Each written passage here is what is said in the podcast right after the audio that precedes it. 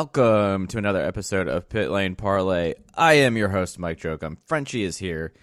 It's IndyCar, and just before we forget, no F1 tomorrow. We are going to take our own F1 summer break and give ourselves a day, a little bit less work this week. Obviously, plenty of Nashville stuff to talk about, maybe a little bit of other news and stuff, who knows. And but I wanted to start with our get back to our non racing question to start off the show. And so I am going to a state fair tonight. I've never been to a state fair before. I you know, I've been to like one of those like little carnivals, you know, like the kiddie carnivals when you were little with like the amusement rides and dumbass games and whatnot. So I have a feeling I'm in way over my head just based on what I know because, you know, City Boy has never experienced you know, cows being shown around a state fair. So, Frenchie, does Virginia or Maryland or wherever you actually live have any sort of state fair type thing that is popular in your area? Yeah, I used to go actually to the county fair. Yeah. Where I grew up in Maryland. So we had a county fair that would happen every summer. And I think it's probably just a, a miniature scale of the state fair because we had all the farm animals and everything and I'm trying to think of what else. They're like bunnies that you can look at, and and there are cows, horses. I mean, there's like kind of just animal droppings everywhere, and then a lot of fried foods that you would never have thought about frying. Yeah, I've been told to try fried Oreos tonight, and that sounds incredible. I've never had fried Oreos before. They had that at our county fair, and I think I've tried that before. They, it's like it's surprisingly good for. Yeah, I didn't think it was going to work. I've also been told to check out the world's largest pig, which sounds much less exciting than fried Oreos, but I don't know. Maybe I could. How be. big is it? Do you know? I have no idea. This was Cody. Cody said, "Look at the world's largest pig." I'm like, sounds really boring, but I guess like to say I've done it. Anyway, it should be interesting. And thank you, and thanks to Frenchie for rearranging the, our schedule for a second straight day and a second straight week so I can go on a date. So, yeah. and for the hard work this weekend. Only only if it goes well then will I rearrange my schedule. So if it so if I text you tonight like it didn't go so well, you're like, no, I'm not gonna not not gonna. Yeah, then I wouldn't do it again because it right. would be worth it. Right. Yeah, that's fair. I can respect that. That's actually makes sense. pressure for you to succeed.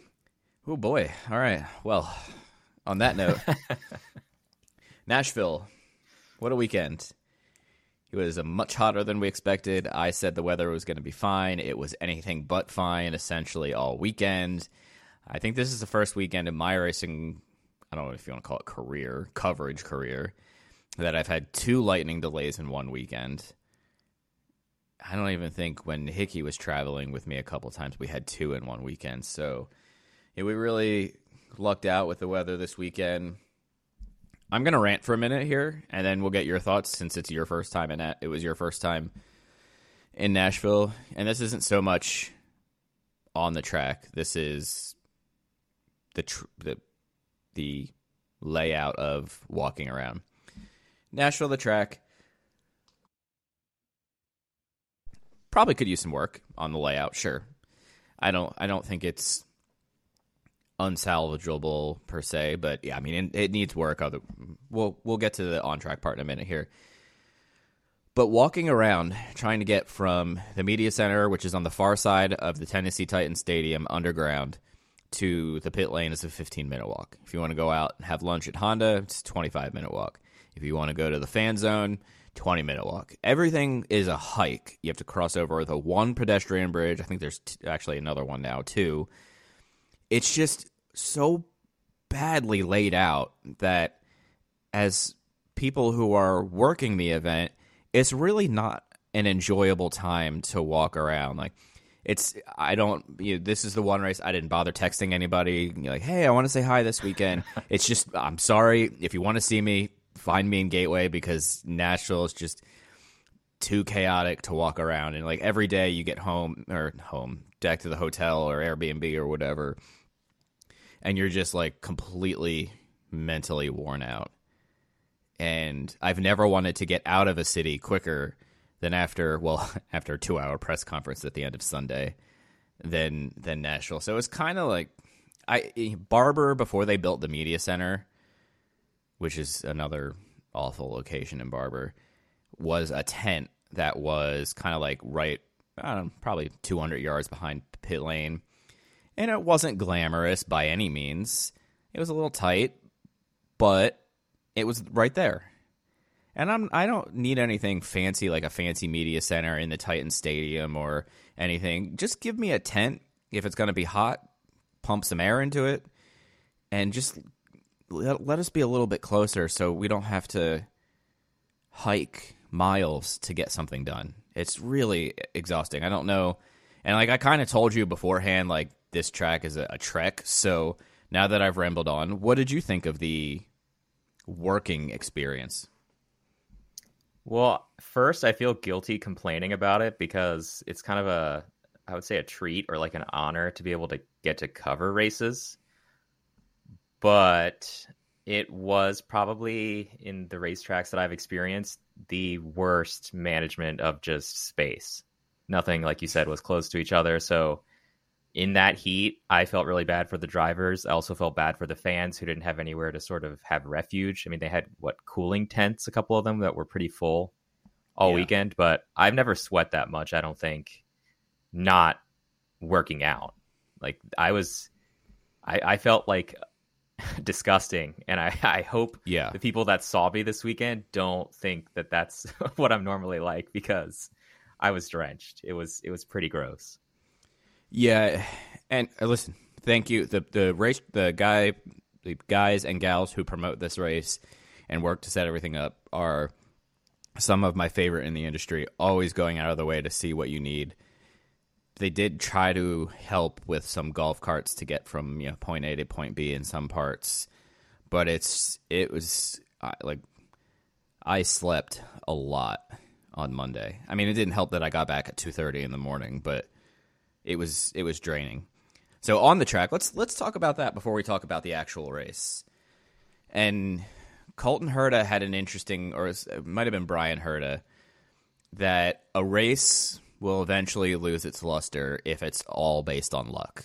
Like, you know, Colton Herta breaking a wing early and finishing fifth. Dixon having under tray damage you know, getting hit from behind and a flat tire and winning the race. And Marcus Ericsson somersaulting through the air last year and winning the race. Great in the moment and like really cool for us to like see and cover. But at some point they need to do something, whether it's widening that tight kind of uh, section, you know, four, five, six, seven, or whatever it is, or you know, the bridge shots look awesome. The rest of the track, maybe they just need to widen certain points or slow down certain points because it's just. I mean, you saw that shot of all the wings on the truck afterwards. And, like, yeah, okay, you know, some races are going to be a little bit more mayhem than others, but eventually this is just going to become a, like, kind of a laughing stock. Like, it's not enjoy, it's not, like, the craziness is fun in the moment, but I am kind of like I didn't really care for the actual racecraft of the race because it's all just luck, like Bryan Herta said. Yeah, I think it, it, turns into a farce if it's just this unpredictable every single time because you're not seeing necessarily the best guy winning. I mean, fortunately, the best guy, I mean, the second best all time in IndyCar and definitely the greatest of his generation, Scott Dixon, won this race. So yeah. it ended up being a deserving winner. But I mean, based on how many people were able to get their laps back in all those caution periods, you have no idea what's going on or where you're going to cycle at the end of the race. And I don't even think the strategists were able to react to most of that. It was almost like you said, just completely based on luck. Yeah, there's there's really not much strategy involved when you have nine cautions. There's no long tire runs. There's no fuel saving. You know, you might have had a you know Dixon you know, got 50 laps on his tires. Part of that is because he's Scott Dixon. A majority of that is probably because he's Scott Dixon, but also without like rear downforce, which is incredible. Right. Like he had a loose car and he was able to somehow make, save the tires. So like I'm not taking anything away from Scott Dixon, but also when you run 45% of the race under yellow flag, roughly maybe a couple percentage less than that.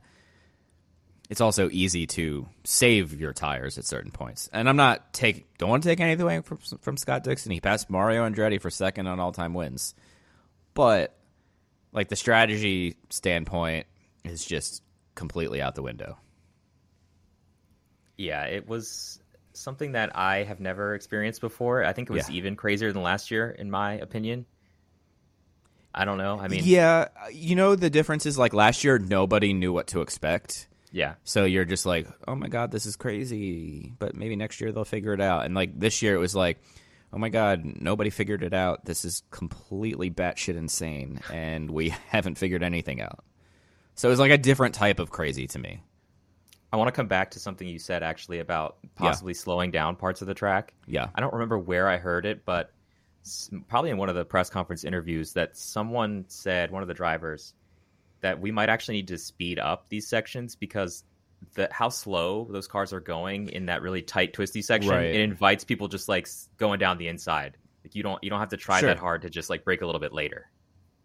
Yep, respect. I can't listen. They're the they're the experts. I'm not. So if speeding it up is the answer, sure. Yeah, I'm not, I'm not sure anyone knows, but that Yeah. was just something I remember hearing. yeah. No, totally, totally cool with that. You know, I feel like something has to be figured out because eventually, after you know another year or two of total mayhem, will you see teams maybe pull? I don't know, like pull back and just kind of play it safe and start last and just kind of hang around and then like that's not really racing. It's just like running hot laps and waiting for other people to crash and then it's boring. But I guess we should talk about the actual race. Uh, obviously, plenty of things happened. Alex Rossi spun like six times early and still finished fourth. So good for him to back up his win with another thing. Elio had a rough day. He finished somewhere not great, 13th. 13th. Yeah. Then we had the kerfuffle number one. the, the caution summary just lists multiple cars. And I don't remember. So obviously Dixon was involved because he had the the floor damage. Pato was involved because he got his gearbox knocked out of the race. Simona was involved. Dalton Kellett was involved. Will Power was involved. I think Will Power slowed to avoid something in front of him, and then Pato hit him, and then somebody hit Pato. I think it was Rahal, right? He was involved Yeah, in that. yeah. Graham hit. Graham was involved in that, and then so that was that was that. That was you're at that point. You're like, all right, you know, one big incident, whatever. Then we have Devlin and Sato, and I rewatched it a couple times. I'm curious for your take. I don't know if you've rewatched it or the Devlin and, and Sato incident, and I can chat first if you need to like look at it real quick. I'll look at it again. I don't remember really see there were so many incidents in this race that I'm not even recalling. Uh, that's why I have the. I, I don't always look at the IndyCar box score when we're when we're recording, because I can pretty much know remember what happened to a degree. But yeah, this one you cannot. So it was almost like the Kirkwood, Malukas, and then Newgarden and Grosjean. This I think it was that same section. Sato Sato is on. I think Sato essentially just gets shoved into the wall by Yeah, Devlin. That's what it looks like. and it doesn't look like Devlin's on the inside in the corner, and Yeah. he just looks like Sato he, in the wall on the outside. Yeah, make, he makes no effort to slow down or change his line.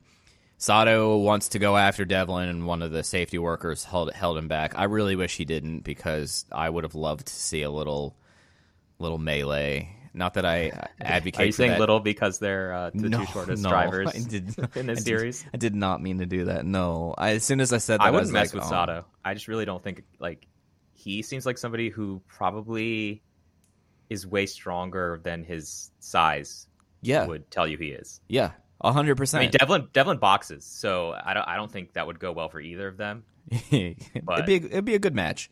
But yeah, listen, I don't really like you know how like NASCAR has fights all the time and whatnot. But I think in this case, That would have been the perfect cherry on top of this event. Yeah, exactly, exactly. So I don't think there was a penalty called on that one. No, there was not. There, the penalty situation in this race was mind-boggling. I mean, it's kind of consistent with what we've seen all season of like obvious penalties aren't called, but uh, there were some like with the Kirkwood Malukas incident that I'm sure we're going to get to. That was Yep, I just didn't understand. yep, yep. I think that's That is next on my caution summary list. And mind you, because this race was a total crapshoot, it's hard to talk about a lot of what actually happened because it was just luck and good driving by Scott Dixon and Scott McLaughlin to go from 15th Oh, yeah. to second. So, you know, shout out to that. But And Lundgaard looked really good for a while too until he fell back yeah, towards the end. I think he had some sort of issue or something because all, all of a sudden on the radio he was like, "I can't keep up." I'm like, "Mm, "Okay, well, you know, still, still good for him to finish eighth, and he's got a, a little bit of a cushion now. I think like 40 points on on co-host Malukas on Rookie of the Year. That being said, Kyle Kirkwood and David Malukas. To me, I, I get why guys make the move there on the on the left or on the inside. Totally get attempting to make the move, but when you make the move, like the the big difference to me between this incident and the Newgarden incident is Newgarden was fully alongside of Grosjean and had the inside line. And yeah, he, he gives Grosjean the rough treatment and runs him out of room. Can't can't argue that one. Kirkwood goes super late on the brakes, kind of taps the the wall on the left, and then sends him and Malukas into the outside wall on the right. I have said to you, Frenchie, many times, like Kyle Kirkwood will put it together. Like it's okay. He's a talented driver. He's had a rough three months now, and it's definitely concerning that I, I think he's trying way too hard. I think he just needs to relax. Like early in the year when nobody expected anything from Kyle Kirkwood, just go out and nobody expect just just go out and drive because I think he's a talented kid, but he he he made a big mistake on this one. And my second point, let- let's before we talk about race control, let's talk about Grosjean and Grosjean and, and Newgarden. Stay ahead of the pack with the latest racing news and interviews from the Hammerdown Racing Report, your source for regional racing action as well as the national scene. Every week, we recap racing action from all around Northwest Ohio and Southeast Michigan and cover national racing series from the world of outlaws to NASCAR. Plus, get all the latest racing news. Join hosts Scott Hammer and Ron Miller, along with different featured guests each week. From dirt to asphalt, we have you covered. The Hammerdown Racing Report, available weekly on your favorite podcasting platform. Greetings from Evergreen Podcasts. We're rolling out a listener survey and we want to hear from you. The information in the survey will help us gather statistics and in turn make our shows more appealing to advertisers.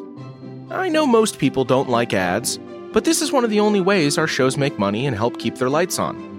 We promise it will only take a few minutes, but the impact on our podcasts will be tremendous.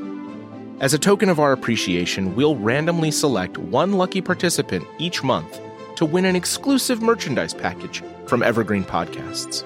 Head to evergreenpodcast.com slash listener survey to help a show and possibly get some free stuff for doing so. We can't thank you enough for the support. Now back to the show.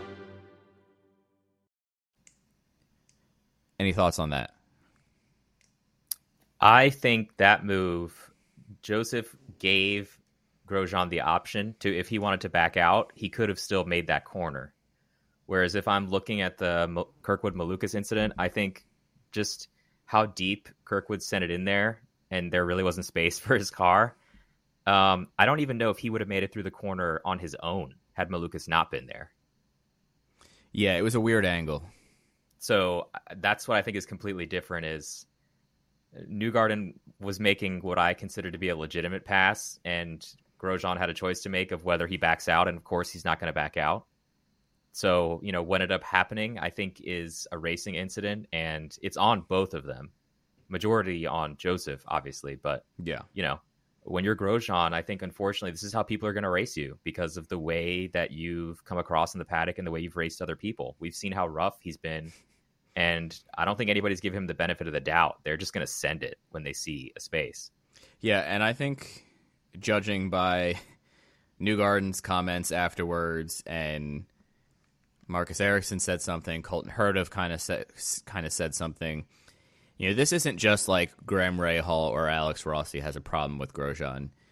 It's a lot of people, and there are other drivers who have told you and I, yeah, it's tough. He's kind of a jerk to race against. So Yeah.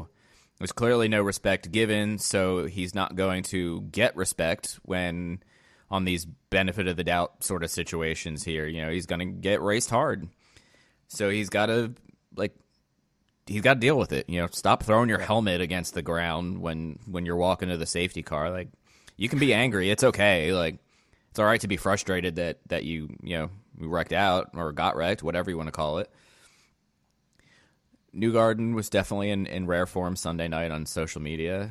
Yeah, That was quite a scene, but he, he's usually not someone you would consider No. to be a dirty or aggressive driver either. yeah, So this was, I think, a rare moment, and people are just reacting very intensely to what they saw because he's like the happiest go luckiest seaman guy. yeah, You know, not Elio level, but I mean, he's kind of a, I would say, pretty. Take, doesn't take himself too seriously, and he was going off on Sunday night. I mean, maybe it's the heat. Heat makes people cranky. Made us Yeah. cranky. I don't know. yeah, but it was just not i don't think he didn't want to be there i don't think he understood why he was so far down when he had speed and it just didn't go his way when, when he's in the championship hunt yes, yeah. All right, let's talk about race control. All year we've preached as long as they're consistent, it's totally fine. I get it. You know, whether they call penalties or don't call penalties, you know, consistency is key. So Kirkwood and Malukas have their incident. I am walking back to the media center, or I think I had just gotten into the media center post race. And David Malukas has gotten an avoidable contact penalty for his incident with Kyle Kirkwood. And I, so listen, I know I'm not the smartest person in the media room, so I went to Steve Wittich, who is to our left, who went to Nathan Brown, and I was like, "What did I did I miss something?" And, and neither of them had uh, could understand it either. How in the hell is David Malukas supposed to avoid contact there? It makes absolutely no sense. He got, and, and in the grand scheme of things, he drops from 18th to 19th. Not a huge deal, and so you know the the punishment is not what I'm angry about, but it's how does race control determine that is avoidable? If that's avoidable contact, then Grosjean should get avoidable contact for getting raced hard by Newgarden, but he didn't, and there was no avoidable contact penalties. Let me let and me sato go. too Yeah, Sato should have gotten one. Let me look at the penalties here. That those were the only avoidable contact penalties. There was a couple of colton jumps. in the incident with with uh, dalton Yep. i mean if you're if you're, the guy on the outside is getting the penalty and go like for going into the wall then that those are who's getting penalties So how how do you determine?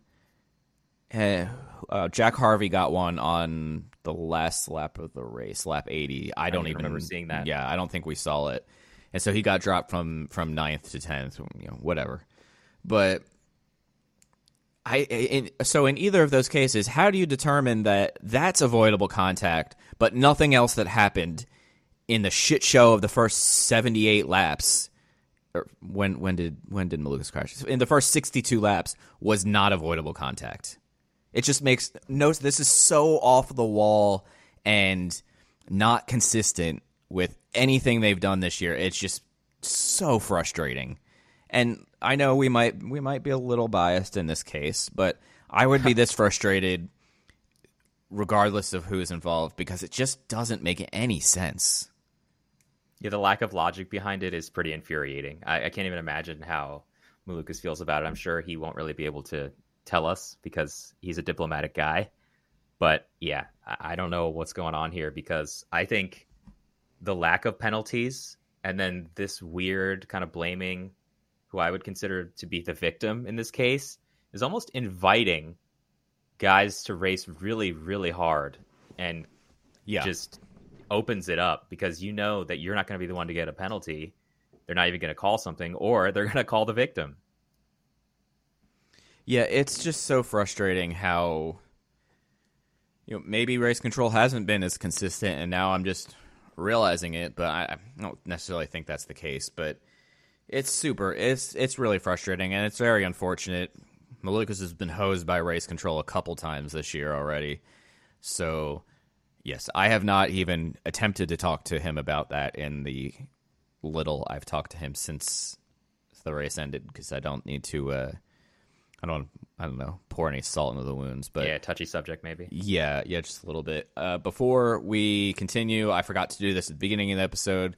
So when you are as tired and cranky as we are after Nashville, make sure you get your coffee from Java House, Yes. javahouse.com. If you are not in the Indy area, they have a couple locations in Indy, including downtown, Carmel, and Broad Ripple. I feel like there's a fourth location, but I could be wrong. And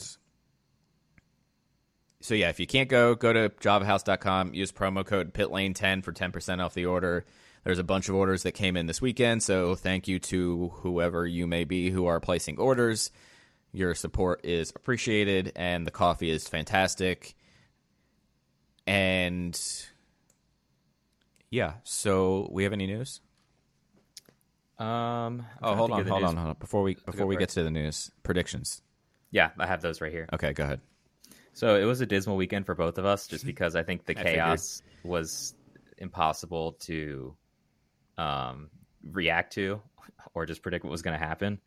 So let's see. I had my picks were McLaughlin, who finished second, Malukas, who unfortunately finished twentieth, and then Felix, who finished seventh. So my average finish was a nine point six, and you had O'Ward, who unfortunately looked really fast all weekend and is probably out of the championship at this point, but finished 24th. Herta, who finished fifth magically. As Conor Daly would say, it was like a wizard kind of drive right there. and lastly, you had Ilott, who finished 15th. So your average finish was a 14.6, which I wouldn't say is that bad given how chaotic this race was. Yeah, I knew when Pato got hit early. I remembered I hadn't picked. I'm like, oh, this is going to be a rough one. And yeah, so oh, before we get to news, I guess we should do another sponsor read. And I don't have the thing handy. So go to athleticgreens.com slash emerging to get your five free travel packs of athletic greens. travel packs instead of doing what I do. yeah, yeah. Go on there and order it, and a year's supply of vitamin D. Take control of your health and buy Athletic Greens. It's very good tasting. I had the stuff that you left. I mixed it in with some, actually some sugar-free lemonade, which was Oh yeah, pretty good. And it's endorsed. it mixes by, well with stuff. yeah, it does. does. It really does. It's endorsed by athletes like Lewis Hamilton. No, uh, you know, no artificial flavoring or colorings in it. It is all natural. It is vegan and keto and all the other fun uh, diets that you may or may not subscribe to. So, athleticgreens.com slash emerging. Check it out. Adaptogen. Adaptogens. that word. Yeah, adaptogens. I don't know what that word, that word in there. means still, but adaptogens. Yes. Probably contractually obligated to say that. Science. Yes. Yeah. Okay. News wise. So there's not really that much, I think, in the news except that number one, um, Simona Di Silvestro and Paretta, what do they call it? Paretta Autosport, will be back actually for a fourth race this season at the season finale at Awesome. Laguna. Yeah. So which is pretty cool. They have not announced who their title sponsor will be, and unfortunately, this weekend did not go so well for Simona. But hopefully, Laguna will be a better way to close out the season. I'm looking forward to seeing what they are able to put together for 2023 and beyond. Yeah, and speaking of Laguna, there's a strong chance I may not go just because of how insanely expensive flights are still. Oh yeah, But if not, we are going to host a viewing party here, and friend of the show Sawyer Sparks is organizing it, and I'm just going to help promote it. So I may I may end up doing that, so I, I don't have to go west for five days, and yeah, so more to come on that. Even if I end up in Laguna, I'll still share details of the watch party. It'll be at some bar in the Indy area. That's about as mu- much as I know on that one, so I literally cannot comment anymore. You've got time. It's on September 11th. We're like a month away. Yeah, yeah. So, I guess there's There's Um, Palou update, but yeah, it's going through the legal system. It looks like even more of a kerfluffle than it They're did. supposed to be maybe meeting for a mediation either today or tomorrow. So it may be resolved through this mediation. I don't know how confident I feel about that, but it's kind of good that at least the two parties are willing to go through the mediation. We saw Chip actually, I don't know, I don't know what he did, pat him on the back and actually say something to Alex Palou for the first time since about what was it June, middle of June? July twelfth, July. twelfth, something. Okay, like so that, it's yeah. like a month, yeah, that they Yeah. hadn't really spoken. So that's a good sign. I mean, I don't really think he's going to be back in that car, but maybe the situation is getting a little bit less contentious or hostile. probably not. Yeah, I, I like to try to be optimistic here, Yeah. but we just don't know what's going on. I mean, it's I- incredible how Palou can just continue to pull out good results while this stuff's going on because he just compartmentalizes it somehow and just goes out there and does his job. Yeah, I mean, listen, he's had a heck of a run right now, and I keep saying like one bad result, and he might, you know, have a little bit of a mental lashing out sort of thing, but he keeps proving good results, top fives, top you know podium and whatnot, and Yeah. he held it together pretty well through some tough press conference questions where people were trying to Yeah, eke like answers out or- of him Yeah. that weren't going to be answered. So you know, good for him for for hanging tough. And He's not a dumb guy by any means. So no, there's no. a method to all this that's going on. As much as we don't see it, Yes. I don't think he's just going out on a limb for no reason. No, he's de- he definitely knows what he's doing. I'm hundred percent convinced. It might be you know borderline arrogant, but I know he knows Yeah. what he's doing. Yeah, agreed. So I don't. I think. I guess that's it. We don't really have. We'll we'll save. There's Formula no, E finales this weekend. Formula that's all. E- That's races going on. It's What time's that? Korea. like midnight or one a.m. or something. I have not looked at the times yet. Um, I also know that there's like major flooding going on in Seoul right now. Right. So I don't know if that's going to impact the finale at all. So we might have speedboat finale instead of Formula E. Yeah, exactly. It's ridiculous how much water I've seen in some of the Formula E drivers' Instagram posts. Yeah, I think you sent me one of those, didn't you? I think I did, yeah. Because Yeah. it looked like there was a river flowing down the street. Like it was probably three ish feet of water on like a city street. So if it's in Seoul, Formula E. That's got to be almost 24 hours ahead or something. I don't know. 18 hours. Yeah, I am pulling. I'm on the Formula E website right now.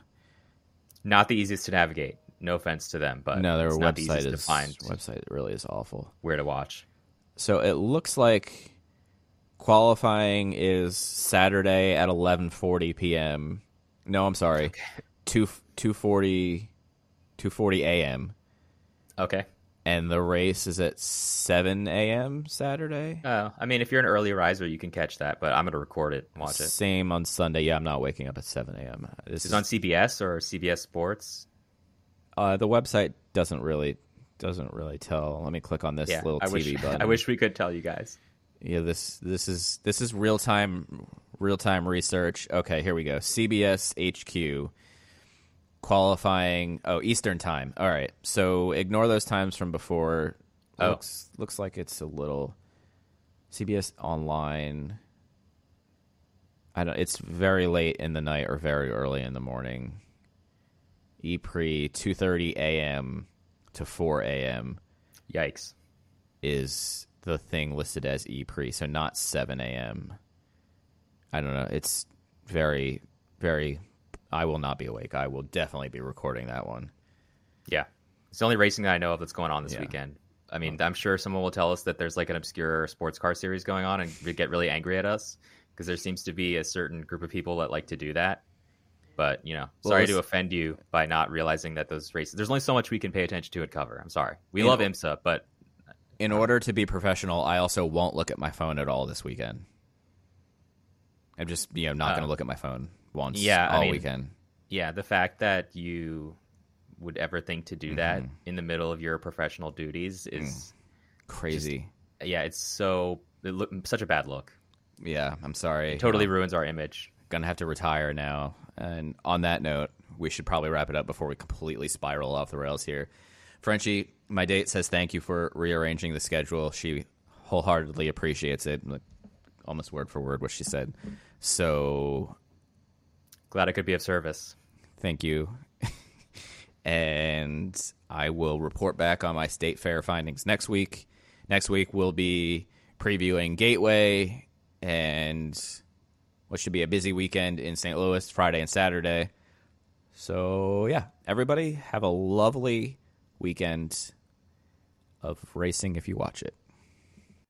Have you ever wanted to know how to win a Formula One Grand Prix? I mean, really know. Know about the driver tactics from the cockpit, the strategy calls from the pit wall, and even the mind games in the paddock.